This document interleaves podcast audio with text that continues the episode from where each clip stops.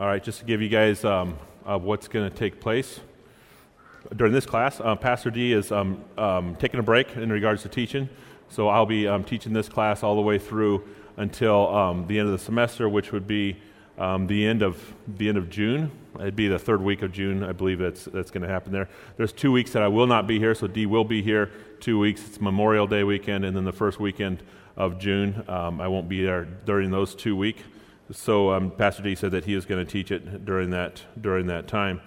Uh, the subject that we're going to go through is um, ancient solutions to modern problems. What is ancient solutions? The Bible gives a solution to every single problem. So we can say, oh, we have a problem. What's the problem? So then what we do is we're going to go to the Bible, and what we're going to do with the Bible? We're going to dig. in fact, we're going to dig into the problem to see exactly what the Bible says um, about, about the problem that we are faced with. And what we want to do is we want to find all these modern problems that we are faced with, and we want to see what the Bible says about them. And uh, so I um, pick problems, but the goal is to have you guys pick problems. In fact, I'd rather have you guys pick the problems than I do because I try to pick the problems that I think that are relevant. Uh, but your pro- the problems that you think are relevant are relevant because I'm speaking to you. so what I've done is we have a card here, and just look at topics and questions in regards to problems that we're faced with. What does the Bible say um, about this problem and um, that we're faced with in our modern world? And then what we'll do is we'll try to go to the Bible, unfold the Bible, and try to understand what this problem is, what the Bible says about this problem, maybe how to get rid of this problem. A lot of problems we can't get rid of, but we'll talk about still how the Bible reacts uh, to that problem. So I have a, a lot of problems that I've just kind of mentioned guilt, anger. I'm going to talk about guilt today. Depression. I mean, those are emotional problems. And I'm going to start out with emotional problems, just going to give you guys some emotional problems because it is a foundation of how we react um, to things. So, just giving us the understanding of how the Bible talks about those. But then we can go on and on. Um, these are just rough, rough things temptation, addiction, uh, government, pro- you know, I don't know if you think it's a problem or not. Maybe you don't think it's a problem. Maybe it is. I don't know. Addiction. Um, and we'll get into whatever you guys want to get into in regards to racism. What does the Bible say about race? Overcoming abuse, overcoming sexual abuse. These are huge problems that are not mentioned from the public stage or even from a pulpit. Sexual abuse. One out of four girls in our country right now are being sexually abused. And do you believe it? I will tell you, I believe it because I work with people in this church, and every time I turn around, somebody, yeah, sexually abused. Yeah, I'm sexually abused too. Yeah, my daughter was just sexually abused. Ah, it's just like constant that has taken place. It is a huge, huge problem, and we want to know what the Bible says about it, how you can overcome it if it's taken if it's taken place. So I do want to caution you that that uh, we go pretty raw in this room. In other words, we'll just say it the way it is, and we're not going to try to water things down um, uh, the Bible, you know, I don't is R rated. It just says this is issues, and they are core, strong issues that is destroying human beings. We want to go after those issues and those problems, and we'll say it the way it is. And as we're saying it the way it is, it might get even sort of graphic if we talk about those areas, which I think that is an area that we definitely need to talk about, as there's so many people that are suffering with it. Nobody talks about it. Nobody, nobody speaks about it. So overcoming abuse, overcoming sexual abuse, broken families, adulteries, blended families, um, depression, envy, jealousy, fear, homosexuality. Uh, if we want to go um, into that, we um, might pull out, well, what does the Bible say about homosexuality? You know, what is the response? Our culture is saying something about homosexuality, but what does the Bible say about homosexuality? Well, we'll go, we'll go right into it if you'd like to. Identity issues, raising children, poverty, suicide, abortion, uh, capital punishment, racism. I already said that. Gay marriage, if you guys want to talk about that. What does the Bible say about gay marriage? You know, we'll, we will go into um, these hot topics. Now, when it comes to um, topics um, in regards to these problems, uh, what we're going to do is I'm going to speak about them in regards to the, what the Word of God, I believe, says about it and show you passages of what the Word of God says. And then you guys will have opportunity to be able to ask, ask questions um, at the end as long as I don't go, go too long. But by asking questions, um, we can only go as deep as their maturity level is in the room. so, in other words, if we're going to talk about problems, then we're going to have to have grace, We're going to have to have understanding. We're going to have to go, okay, this is a huge, huge problem. And then this person's going to be extremely passionate about it. This person's going to be extremely passionate about it. And then all of a sudden we're talking about it. Well, these people might be on two different planes. Well, if those people are on two different planes, it's okay. I, am not, we're just bringing this up, just talking about it. But I'm the one that was, would be speaking, so we can continue to ask questions as long as that person doesn't get throw, stones thrown at him from that person so, in other words, if there's any stones that are being thrown, they all got to come up here. because what we're doing is we're talking about it. We might disagree with some of the things. But when we start talking about these problems, these issues, you might say, Well, Mike, I disagree with you. That is great. Praise God. But you can't say, Well, I disagree with you over there, because that, that doesn't work that way. So, what we'll do is, we're talking about these problems, uh, we will talk in depth, and you might say, Well, this is what I think. And, you know, I'll say, Thank you and, um, and, um, and agree with you, but somebody else might not. And so even my response is going to be to try to harvest um, unity that is completely in the room. Now, you might be going, well, this is kind of crazy. This is, you know, um, to be able to talk like this. Well, I used to do this class for about four years. And I'll tell you that our, our church is so mature. the maturity of our church is just absolutely mature. We used to talk about, oh my goodness, I think we talked about everything, didn't we, Garna? we, just, we just talked about everything. So we just want to continue to harvest that, okay? want to continue to harvest that unity, and that unity also um, is required that when you leave, you can say, well, you know, I really disagree with Pastor Mike. That doesn't make a difference because I agree with him on the gospel, you know. And even when I give statements, you know, I do give hard statements sometimes well, I'm not trying to, you know, cause tension. I'm just trying to make the statement this is what I believe that the Bible says as we're walking into this. We live in a crazy world, and in that crazy world, there's a lot of suffering. And in this suffering, people don't know where to go. My cry is that people go to the ancient text to find a solution to the suffering that is happening and the problems that people are faced with. So, the problem we're going to deal with today is guilt slash Shame. Oh, did I say, put this card in, hand it back up on the table when you guys are done, because I want you guys' problems put in here. Guilt and shame. The reason why I picked this text is because I don't think I've had any more conversations in regards to guilt. People in the church, they just they feel guilty. I mean, they do. People come to me all, all the time. Says, I, am paralyzed by guilt. I don't even know if God loves me anymore. I don't even know if God thinks I'm anybody. And then they start giving me their sins. And as they tell me their sins, they tell me their sins as if they are completely and entirely destroyed, and then they have no life in them. There's a problem with that. The reason why is because if a believer has committed a sin and they're completely destroyed by their sin and they have no life in them, they will destroy their entire family as a result of that guilt. They'll destroy the relationships as a result of that guilt. They will pull away from God as a result of that guilt. In fact, if you know you categorize it, and I don't know if you can categorize, I just give you this category in the sense that we can um, um, see what the picture is of how many people are, are going to hell. How many people are going to hell in regards to complete rejection? You know, ah, say 40%. How many go into hell because they're atheists? Uh, say, you know, 20% are atheists. How many are going to hell because of guilt? You know, I want to. What's the percentage? I have no idea. 30, 40, it's not two. And the reason why is because so many people, I cannot walk into the church. And the reason why I cannot walk in the church is because what I've done. People are destroying their families because of their past. They're not looking at the present, they're looking at their past, and they're literally destroying their relation, their present relationships because of their past. People are destroying the name and the word of God and annihilating the gospel because of their guilt. because what happens is guilt is a powerful source and topic in the Bible, but it can be used for complete destruction. So let's just look at the topic and let's look at um, the topic of guilt and see, well, what does the ancient text say about it? So I'm just going to say, what does the Bible say about guilt? And then I want to ask the question, how do you get rid of guilt?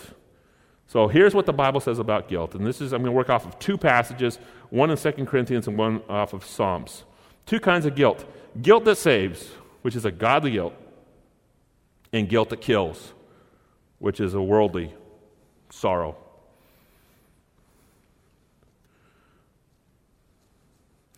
So here's the passage, and then, and then we will work this passage over to see what the ancient text is saying about our guilt and what it should be doing to us and what we should be doing with it.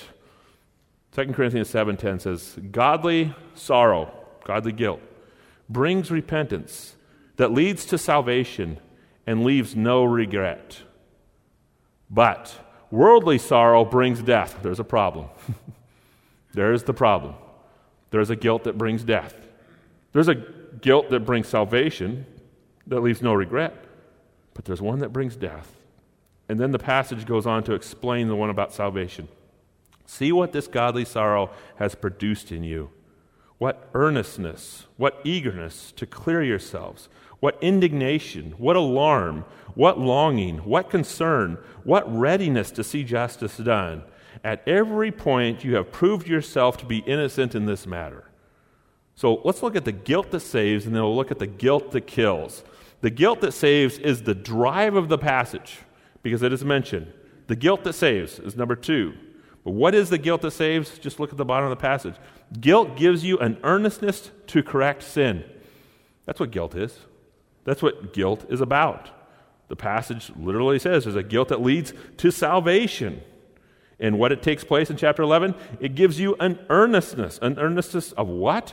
An earnestness to correct sin. What is sin? Sin is designed to destroy everything that you love. Sin is des- designed to destroy the closest relationships you have. Sin is designed to annihilate your family, annihilate your children, annihilate your reputation, annihilate your job, annihilate God's name, annihilate everything. That's what, that's what sin is. And what does God want? He wants it out of your life. He does. He wants it out of your life. So, what's He going to do if He wants it out of your life? I got this Holy Spirit. And the Holy Spirit does what? It is a conviction. So, I can just say it's cause guilt. It is a tool that God uses to say, whoa, whoa, whoa, whoa, whoa, don't destroy your kids. Stop. Whoa, whoa, whoa, don't destroy your life. Whoa, whoa, don't mess up this relationship that you have with God thinking that this is okay when the Bible says it's absolutely not. That's what guilt does. It gives you to correct sin. Guilt gives you an eagerness to clear yourself. You say, clear yourself? Where do you get clear yourself? If you guys notice, I'm just trying to use the exact same words that are in that passage. Look at 11. What earnestness, what eagerness to clear yourself. What does clear yourself mean? Clear yourself, clean yourself. I don't want this on me anymore. I want it off. I want it washed. I want it gone. Now, think about how many people are ruled by the past. What's taking place as people are ruined by the past, they're destroying the, they're destroying the present. The conviction or the guilt that is given you is not to ruin the past, or not to ruin the present, but to get rid of the past so you can live alive in the present. And that is why God is literally saying, I will give you guilt. But the guilt is for a purpose for the desire to specifically be clean. Going faster through this. Guilt gives you an indignation for sin. we better have an indignation for sin, the sin that wants to destroy our children, our family, our kids, our reputation, destroy everything in its marks. Guilt gives you an alarm for the destruction of sin. We just watched a soccer game um, a couple days ago, and as we're watching the soccer game, you know, my daughter was playing, and all of a sudden they had this big old siren that went off, and all it meant was halftime. But I'll tell you that it got my blood going because it was extremely loud, saying, Whoa, my goodness, something's going on. What in the world's going on? I didn't notice the clock running out. Oh, it's just halftime. But whenever you hear a alarm go off, you pop up, you look around. Something happened. Something is moving. Something is taking place. Emergency is there. That's what an alarm does. Guilt is what? An alarm. He even calls it an alarm in the NIV. What alarm? Alarm of what? Alarm of the destruction of sin. You do not want this, and that's what guilt is bringing to you. Guilt gives you a longing to be free from sin. I want those chains completely broken. Therefore, every time that you sin, I'm going to make you feel guilty. Why? Because I want you to be responsive. I want you to come to me as a result of it. I want you to be responsible. I'll always give you, this is God speaking, I'll always give you guilt that has taken place because I want you to be free from sin. And as long as you keep on sinning, I'm going to keep on sending your guilt your way. But there's people that don't like that. And what do they do if they don't like it? You just got to get rid of it. There's people that just want to take that conscience, they want to take that guilt, they just want to get rid of it. And God's saying, no, no, no, no, hang on to this. This is guilt that brings salvation. This is guilt that is good. Guilt gives you, um, gives you a concern to the fallout of sin. If you're feeling guilty and, and just looking at the passage again, you got a concern. What's the concern? There's going to be a fallout. Um, what happens with sin is sin is absolutely immediate for the purpose of destruction in the future. So you can enjoy sin and you can say, it really tastes good.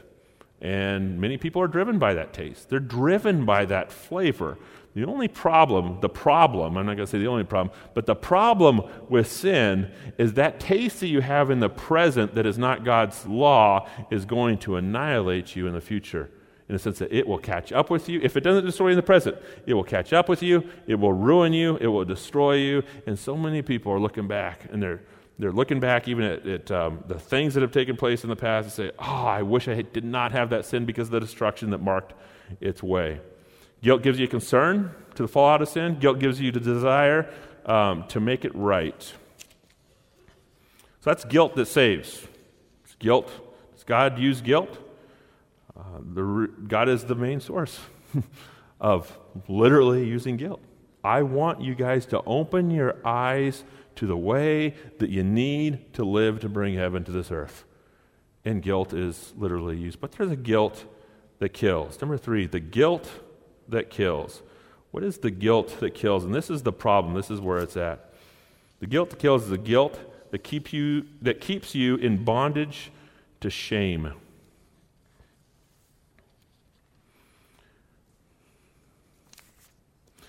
If you have shame, guilt is using you for the purpose of destroying you. If you have shame, guilt is using you for the purpose of destroy you. What is shame? Letter one shame is when guilt moves from knowing you have done something bad to feeling that you are bad. You see what takes place is that are you bad? Um, the answer is yes. yes, I'm sorry, you're bad. Am I bad? The answer is yes, I'm bad. Uh, when, when was I bad? I mean, tell me when I was bad. I was bad in my mother's womb. And when I came out of my mother's womb, I showed the world that I was bad. And my mom was here last week and she told me the story over and over. She does have dementia and Alzheimer's, but she told that story over and over and over again, honestly, about 40 times in the week that I hung out with her, of how bad I was when I came out of the womb and how I did not like it. And I have been bad. But do you know what else has taken place in me? Is I'm no longer bad. I have been saved by the blood of the Lamb. I have been saved by the blood of the Lamb. So, me as a person is not bad. Me as a person has been redeemed. And the reason I say that I'm not bad is because I had a guilt that made me feel horrible and then put me in absolute despair, which is shame, thinking I am a bad person and I need a life. And I found life life to the fullness which is Christ, which is a Savior, which is redemption, which I wish every single person in this planet would find. Because that's what guilt is doing. Guilt is driving us to say, yes, you're doing bad. And then all of a sudden it sits on us that we are bad. And the entire purpose of all of that is for a desperation to say that I need a Savior. But then when you get a Savior, what takes place? What takes place? You're called literally born again. The old is gone, the new is come. So all of a sudden, this guilt comes my way, and guilt is communicating to me don't do this, Mike. Don't do this, Mike. Don't do this, Mike. But then all of a sudden it shifts to shame, and I'm thinking, you know what? I, I am bad. I mess up. Do you know how many Christians I hear say those words? I am bad. I messed up. There's no way that God would love me. There's no way that God would, would, would, would, uh, um, would, would save me. That is a complete, entire mockery to God. In fact, my, my response, and it's kind of an aggressive response, I, I just say, You look at the cross, and you say those exact words to God. There's no way you'd save somebody like me. See, what happens is the cross is communicating that I have the power to save and redeem and to wash. Therefore, if you are guilty, confess your sins. And when you confess your sins, you know what you're going to do? You're going to get another taste of my salvation. You can get another taste of my glory. In fact, your eyes will be open to, again, your salvation of exactly who you are. But how many believers live in shame and say, I have sinned, therefore I am bad? I have sinned, so I am bad. Well, here's what you do. If you have sinned, therefore you think you're bad, you walk into the throne room of grace and say, God, forgive me. And you know what you're going to get? You're going to get salvation all over again. What I mean by salvation all over again? A washing that literally even takes place. Shame should not be in any believer whatsoever. Number two, I need to go faster. Shame focuses not on what you've done, but on being ashamed of who you are. And there is absolutely no saved person that should feel that way. And every unsaved person should feel that way so they can go to Jesus, accept Christ, and be clean. But a saved person should never feel that way. And the reason why is because they're supposed to proclaim to the world that you have something. that, you, that you literally have something. And what is that? I am guilt free. I am a new person. I am born again, even though I was messed up and am still even messed up. I have a God who put his mark on me. And that mark is salvation. Psalms 25 No one who, whose hope is in you will ever be put to shame. See, all this guilt and all this shame is driving, should be driving every unsaved person to the cross, and every single saved person should hold on to it with complete security. But we also have an accuser. Revelation 12 says, For this, the accuser of our brothers, who accuses them before our God day and night, has been hurled down. Satan has a job for the believer guilt, guilt, guilt, guilt, guilt, guilt, guilt, guilt. And as a result, what happened? All these believers in this church are bound by guilt, placed into shame, and their ministry is completely annihilated to any unbeliever. Because the world doesn't know what we have. Because we do live in guilt. because we do live in shame. We cannot live in guilt. We cannot live in shame because we have a Savior. Shame creates an inner desire, it maintains rigid control over our emotions, and we cannot have any part of shame in our life. Shame creates an inner loneliness and fosters unhealthy dependencies. Shame steals from you the joy of your salvation. Shame keeps you from, um, from seeking solitude with the God. With God, sin pulls you away, or shame completely pulls you away from God. Say, God, I am not good enough. And if you want to use the Lord's name in vain, it is absolutely horrific because it's in the Old Testament. Do not do it. But that is a statement to use the Lord's name in vain. I'm not good enough for you, God. I don't even want to say it out loud. Because God is saying, Are you saying my cross is not complete? Your shame is gone. You're a new person. Guilt has set you free. Letter B. The guilt that kills is the guilt that keeps, um, keeps you in bondage of fear. A lot of, I don't want to stereotype, but I will say a lot of women um, struggle with their husbands talking to them. How come he won't open up to me? How come he won't share my feelings? How come he won't give me an understanding of what's going on in his heart? Why is he so closed off? And I will say that women have that same problem with men, too, or men have the same problem with women. Why is my wife so closed off? Why won't my wife um, open up to me? Why won't my wife give me an understanding of what's going on in her so we can get connected and move through this? Why, why is that taking place? The reason why it has taken place is because people are afraid, afraid to be known. What is stopping people from being known? They are afraid that somebody will see them for who they are, and if somebody sees them for who they are, they're not going to like them. So even inside of our marriage, we put up protection. We put up protections against us ourselves to make sure that we're okay, to make sure that we're all right. Now, there's a damage that takes place. The reason the damage that takes place is what is intimacy? I mentioned in this last sermon. Intimacy is to be known, to be known emotionally, to be known physically. That is intimacy. So, marriages are struggling completely and entirely to be connected in intimacy. Why? Because they're scared to death to be known. Where does that fear come from? Fear comes from guilt. I'm not good enough. And you think about that all in your mind. I'm not good enough.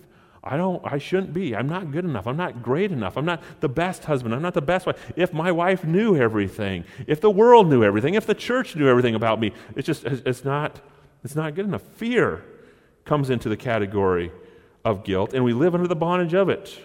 What is fear? Fear of refusing to be known. When you're crushed under criticism, the reason why you're crushed under criticism is because you're, you're afraid that somebody will see you and you have guilt of who I am.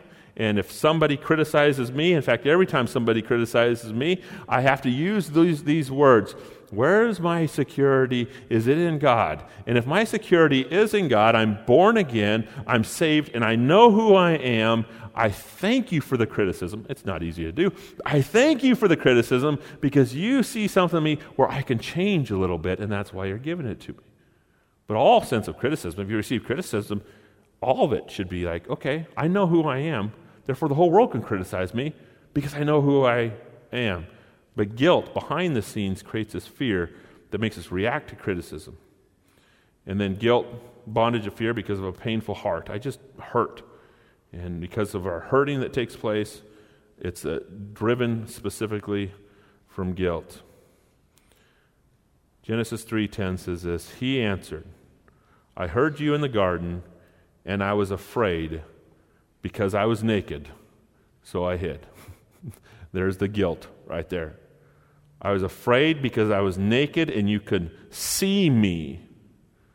And therefore, what did I do? I hid that statement right there is in so many relationships in our church. I was afraid because I don't want you to see me, so therefore I'm going to hide. I'm not going to talk. I'm going to pull back. And the, the, the, sad part about that is intimacy cannot take place as a result. Letter C guilt that kills is a guilt that keeps you in bondage of anger It should be to anger. Guilt turns on you and it burns inside of you and it creates something inside of you. And it's a taking control. This is the things that it creates taking control by rebellion. You want to control. If you've, if you've done something that makes you feel out of control, guilt is going to make you want to control. And therefore, the only way you can control is rebellion. And this is where people are just being pushed, driven. In fact, even look at, look at children. And a lot of people um, talk to me just, just in the sense that I'm a, a pastor, even about, you know, raising, raising kids. And um, in fact, somebody even talked to me last night. They said, okay, I have a, a junior higher that will not, will not listen to me. and, uh, and everything that I say, it's just, there's just this reaction. Well, I don't care. And it's just complete, complete blowing up consistently all, all the time. He goes, just tell me something quick I can do. Tell me something quick I can do. And I'm like, huh, I don't know. junior higher. But this is, this is what I said to him is kids are controlled by compliments because every kid desires to be successful under any circumstances. They do desire to be successful, and a compliment says that that child is successful. You did a good job. I love you. You are absolutely amazing. In fact, you can control young kids and junior higher kids in regards to a compliment.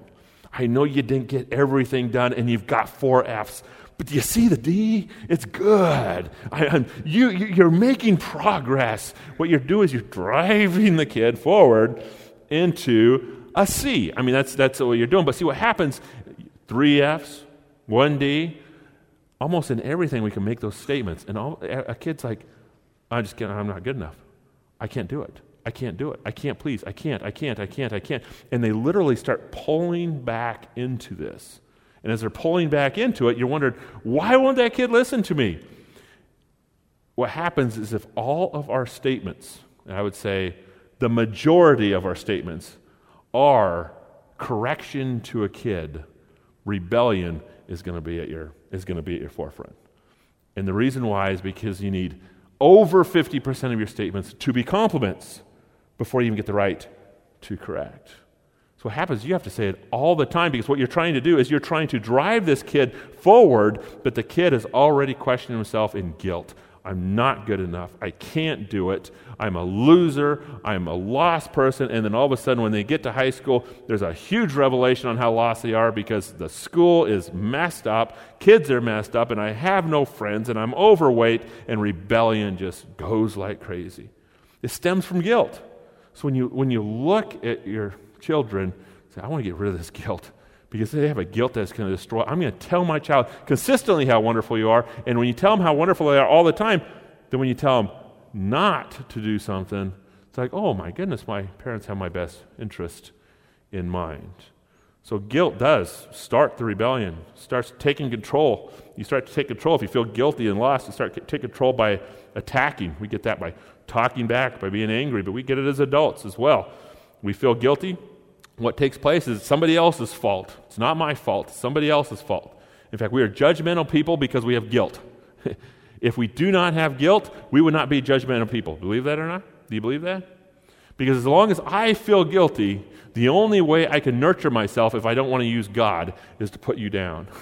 because if I can slam you down, I can actually go up to feel, to feel better about myself.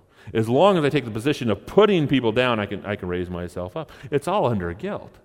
So if we just say, you know, God, I'm saved.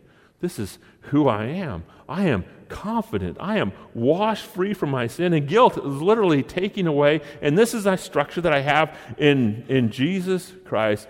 Then I don't need to put you down because I'm already up. I'm already up. And shame doesn't no longer exist.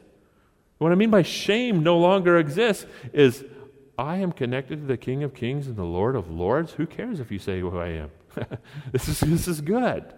That's the direction the guilt can do to you, the ugly guilt, the guilt that the accuser is trying to pull on you, made and designed to destroy you. Taking control by shifting blame.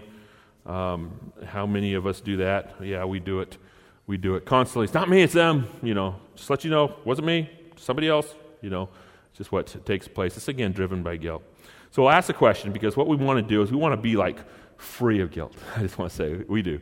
I, we believers are supposed to be alive. the joy of the Lord is our strength.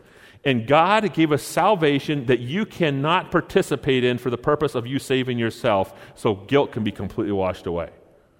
I mean, that's, that's where the heartbeat of salvation is. Guilt needs to be completely, entirely washed away. How do you wash it away? I just want to go to an Old Testament story, which is King David, and I want to make this, this really quick, but it's not going to be um, easy to be quick.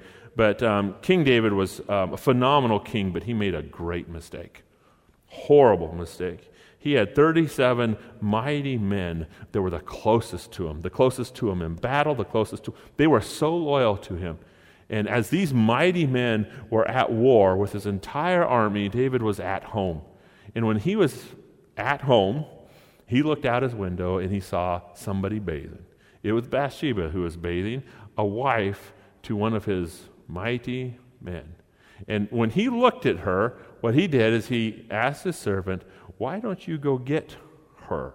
And the servant literally said, they're trying, he's trying to give guilt into David so it doesn't happen. You want me to go get Bathsheba? Do you mean Uriah's wife? I mean, the, the servant doesn't want to lose his head as he's talking to a king, but he's trying to put a little bit of guilt in there to say, no, no, no, no, no, do this, because you never address, back in the day, you never address somebody as somebody else's wife. But this servant literally said, You want me to go get this person's wife and bring to you. David, is that correct? David said, Yes. His brains were just gone. and he wasn't even thinking about it. All he wanted was that sin. So all of a sudden, the woman comes up. Bathsheba comes up, and he sleeps with Bathsheba. And then after she sleep, he sleeps with Bathsheba, he has a problem because she is then pregnant. So as she's pregnant, he's got to fix the problem because, I mean, guilt is completely struck into him. So um, he wanted to get Uriah back to the house to sleep with his wife. So he ordered his commander in chief to go get Uriah and get him back to this house and give him a report. And when he came and gave a report, Uriah, who was somebody who was completely loyal to David, completely loyal to God, and completely loyal to the king, came to David and said, Here is a report. David says, All right, now what you need to do, go back home, sleep with your wife, have a meal, take a glass of wine.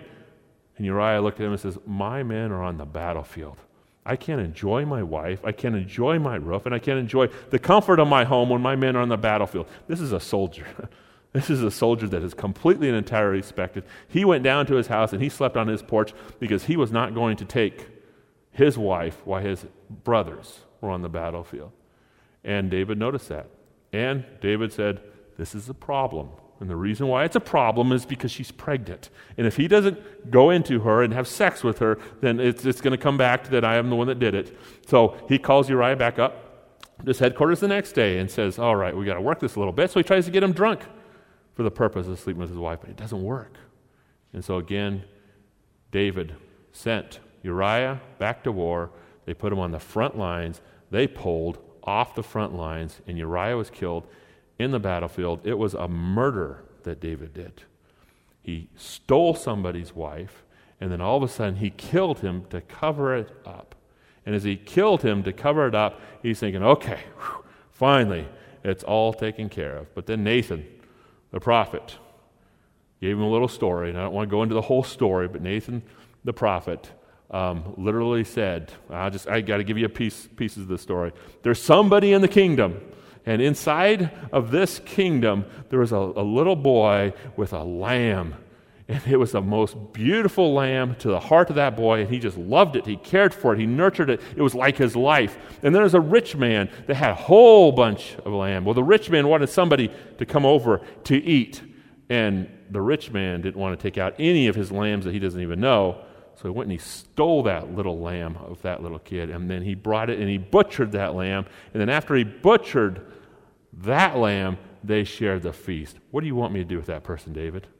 And oh, David got mad. He says, You, he just went after that person. That person should be slaughtered. Bring that person here. He should not even exist. Then Nathan said, That person is you.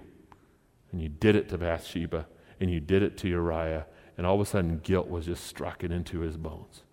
How did he get rid of it? There's a passage in Psalms that says how he get rid of it. And I just want to work through the passage really fast because I want to give you guys time to ask questions, which I'm not giving you time to ask questions. I'm really sorry. Um, this is what he did God, have mercy on me. This is his prayer. Have mercy on me. Psalms 51 Have mercy on me, O God, according to your unfailing love, according to the great compassion blot out my transgressions. What do you think? Why do you think David had the right to go to God after he did something like this? God granted him the right.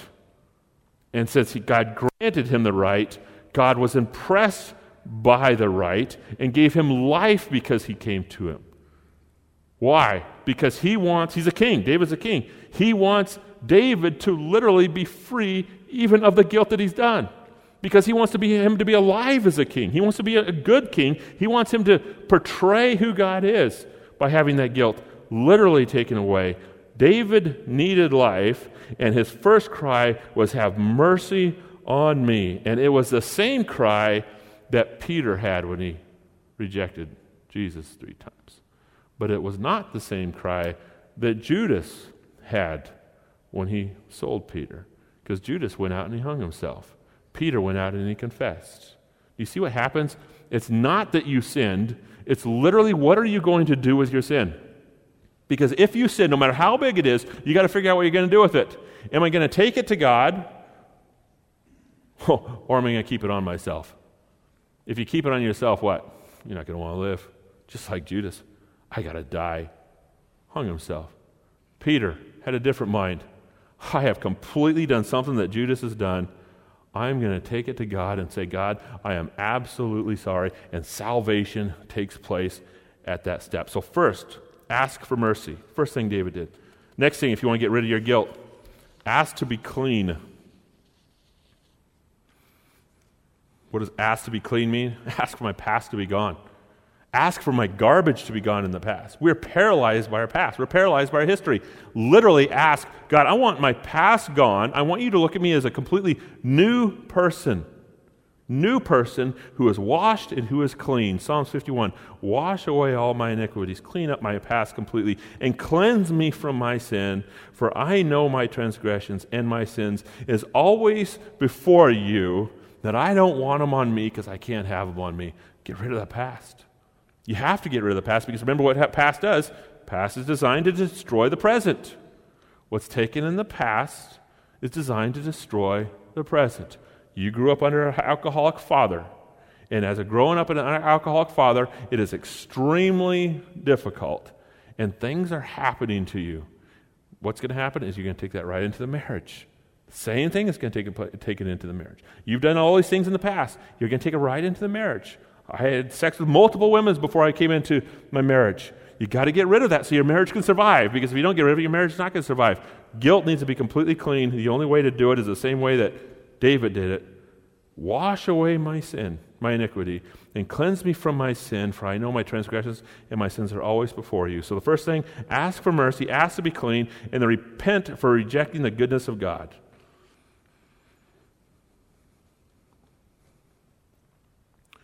Problem of your sin is not necessarily the act of what was done, but what the, who the act was against. Who the act was against. Listen to David's language against you and you only. You don't, whoa, whoa, whoa, whoa. No, no, he didn't only sin against God. He sinned against Uriah. He sinned against Bathsheba. He sinned against his country. But yet David is confessing.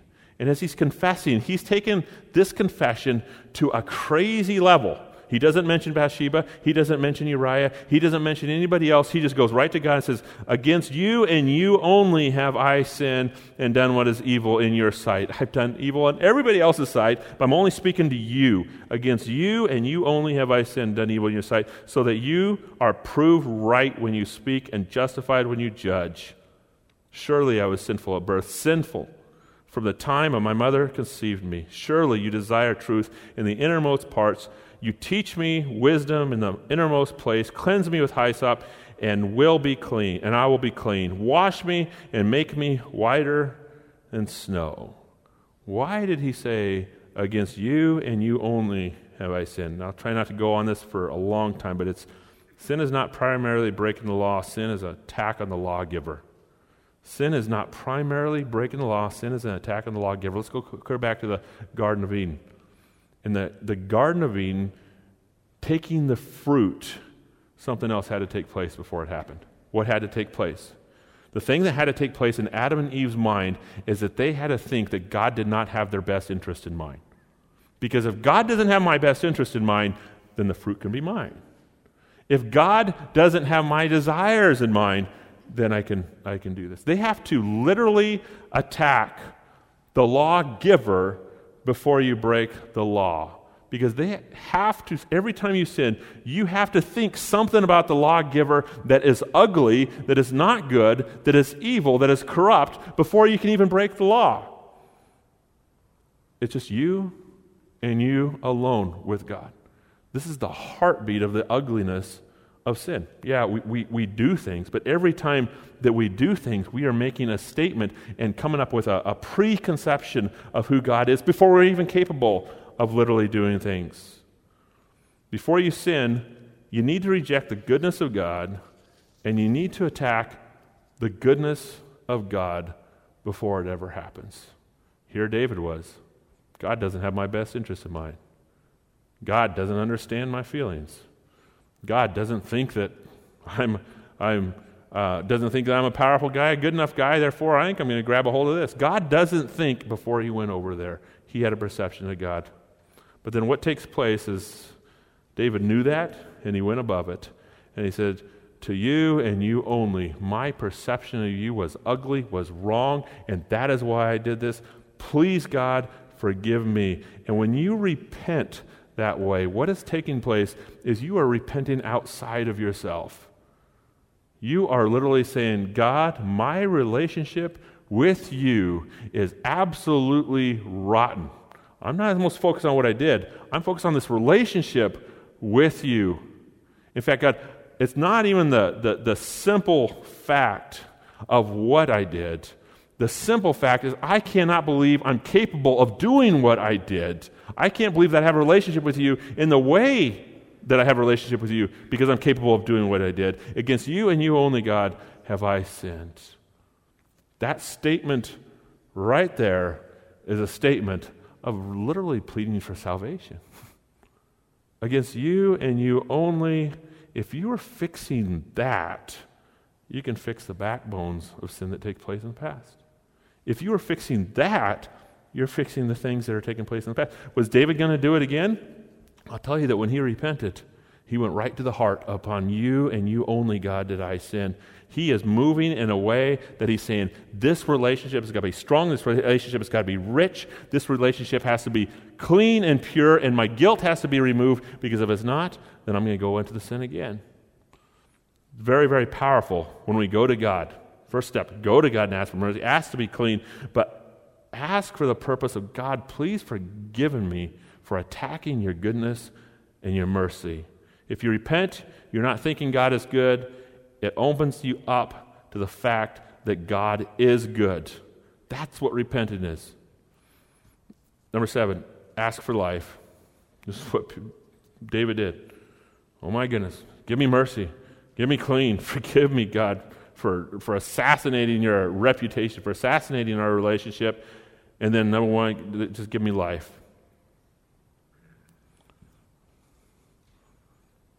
Psalms 51 Let me hear joy and gladness. Let the bones you have crushed rejoice. Hide your face from my sins and blot out my iniquities. Look at me, but do not look at my sin, is exactly what he's saying. Hide, my, hide your face, literally, from my sin. And then he just comes right out and asks the word, ask to be new. It's interesting that he doesn't ask for a second chance. When we sin, a lot of our prayers is what? God, I'm sorry. Please give me another chance. I'm sorry, God. Please make sure I don't do it again. God, I'm sorry. Please, please just give me another opportunity to not do it again. God, I will, I will fix it. I will make sure it's right. I'll make sure it's good. Um, I'll make sure that I won't blow it again. That's, that's within our, our confession. Uh, in Psalms, he doesn't ask for a second chance. He asks to be made completely and entirely new. David is not concerned about the fact that he did it. He is concerned that he was capable of doing it. And the only way he won't be capable of doing it again is if he was a new person. Create in me a clean heart, O God, and renew a steadfast spirit within me. Do not cast me away from your presence, O Lord, and take not the Holy Spirit from me. Restore to me the joy of your salvation and grant me a willing spirit to sustain me. Then I will teach, other, uh, teach transgressors your ways, and sinners will be converted to you. What does he do? He asks to be new, but look at verse 13. Why does he want to be new? So his ministry will continue. Why does he want to be new? So his ministry will continue. You see what happens is David knows he can't carry the guilt. He did something horrible. In fact, we could look at him, we could throw stones at him, but also remember that David is a man after God's own heart. That is said in Paul. Did something absolutely horrible, but he could not carry it because as long as he carried it, what's going to happen? Destruction would take place in his, to God's name. Destruction would take place in his kingdom. Destruction would take place to his personality. As long as he carried the guilt, his ministry was not going to be there because his statement is God is not powerful enough to forgive. That's why the last words after he says, Create in me a clean heart, O God, renew a steadfast spirit in me for the purpose so I can teach others your way and that sinners will be converted to you. That statement there is you got to get rid of it. You got to get rid of it. And there is the, sim- the, the points on how to get rid of it. Ask for mercy, ask to be clean, repent for rejecting the goodness of God, ask for life, ask to be new. We have about one minute, and I won't do this to you guys every week, I promise, for questions. And it's all right if we don't have questions either, but if we do, I promise I will give you guys more time. It's just, you know, this is, this is a good subject, huge subject. All right, let's just pray. God, I just pray that guilt will be removed from every person who is saved. God, when guilt comes our way, God, it is an alarm that sin is there, but it's not designed to stay in us. It is alarm for us to respond to. And I pray, God, that every believer would respond to the alarm, but not bring the guilt into shame. Because we cannot be people that is proclaiming shame to a lost world. Because the lost world already feels shameful, and they need to know that they have a Savior. And the only way they know they're going to have a Savior, God, is they know we have a Savior. Remove the guilt, God, from us. Remove the sin from us. God, make us into people, make us into people to minister to those, God, that are not free. In Christ's name, amen.